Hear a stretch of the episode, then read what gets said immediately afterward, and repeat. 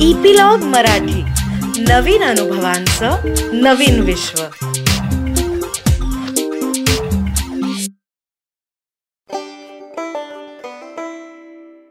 नमस्कार. मी अनघा मुनूरकर. आपल्यासाठी घेऊन येत आहे आजोळी घालवलेल्या सुंदर दिवसांच्या आठवणी व गोष्टींचा फुलोरा आजोळ. भाग चार. मागच्या भागात आपण वाड्याविषयी ऐकले. आता वाड्याच्या बाहेरचा विस्तीर्ण आवाराविषयी ऐकूया. आजोबांनी खूप विचार करून वाडा बांधला असावा. आजी मात्र कुरकुरायची. केवढा टोले जंग बांधून ठेवलाय. राहणेरी इनमिन दोन माणसं. मलाच बाई सगळा व्याप ती म्हणायची. आजी अनेक उपास तपास करायची. पोथी वाचन पूजा वगैरे उरकून तिचा उर्वरित वेळ कामातच जायचा. तरी बरं की तेव्हा टी व्ही नव्हता. टी व्ही येईपर्यंत मात्र ती खूपच थकून गेली होती बिचारी. आता आपण वाड्या बाहेर येऊया. पडवीतून बाहेर पडलं की खळं. अगदी मल्टीपर्पज.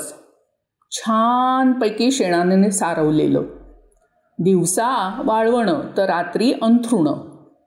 टिपूर चांदण्यात मग चिमणी किंवा कंदिलाच्या दिव्यात गप्पा गोष्टी विनोद कोडी गाण्याच्या भेंड्या सगळा परिवार सहभागी व्हायचा.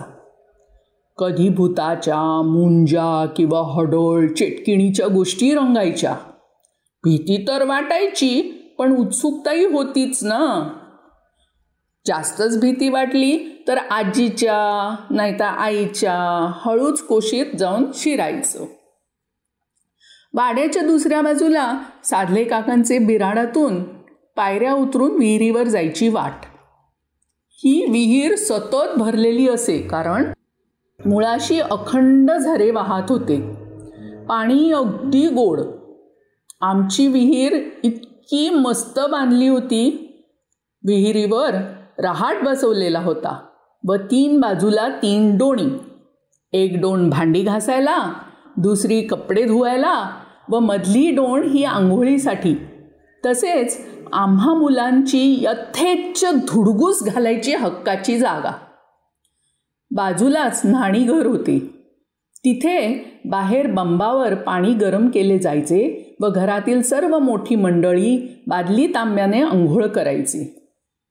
आम्हा मुलींनाही केस धुवायला तिथेच. आदल्या दिवशी डोक्यावर भरपूर तेल घालून छान मसाज दिला जाईल. अंथरुणाला तेल लागू नये म्हणून झोपताना डोक्याखाली पातळ पंचा ठेवला जाईल. अशा रात्री झोप काय सुंदर शांत लागे. कधी डोळा लागला आणि कधी उजाडलं कळतच नसे. तेल चोपडल्यामुळे दुसऱ्या दिवशी केस धुणे आलेच. गरम पाणी आणि शिकेकाईने आई खस खसून आमचे केस धुई. तेव्हा छान वाटे पण तरीही डोणीची सर नाही. त्यामुळे आम्हाला ते नहाण नकोसे वाटे. जेमतेम आठवड्यातून एकदाच या बोरिंग दिव्याला आम्ही सामोरे जायचो. एकदा का गरम पाण्याने नहाण झाले की मग थंड पाण्यात जायला मज्जा असे.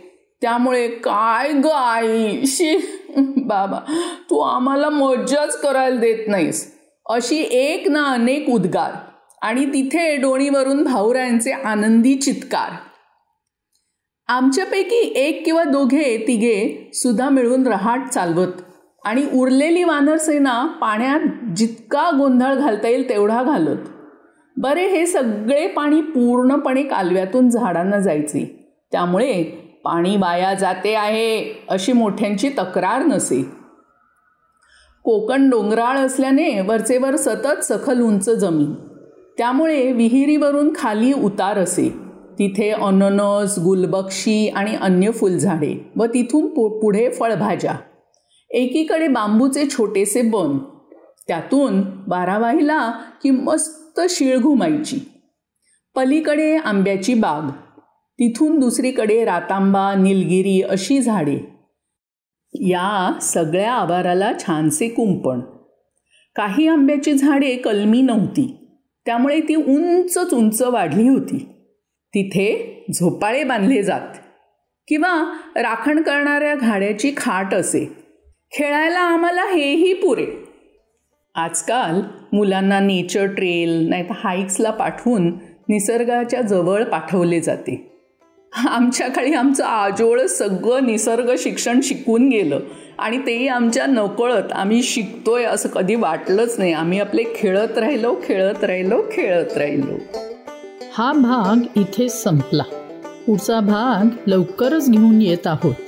त्यासाठी इपिलॉग वेबसाईटवर किंवा तुमच्या आवडत्या पॉडकास्ट ॲपवर जसं गुगल पॉडकास्ट हप ऑपर जिओ सावन कास्ट बॉक्सवर सबस्क्राईब करा.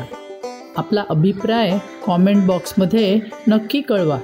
तसेच आपल्या मित्रपरिवाराबरोबर व नातेवाईकांबरोबरही शेअर करायला विसरू नका आणि त्यांनाही सबस्क्राईब करायला सांगा. धन्यवाद.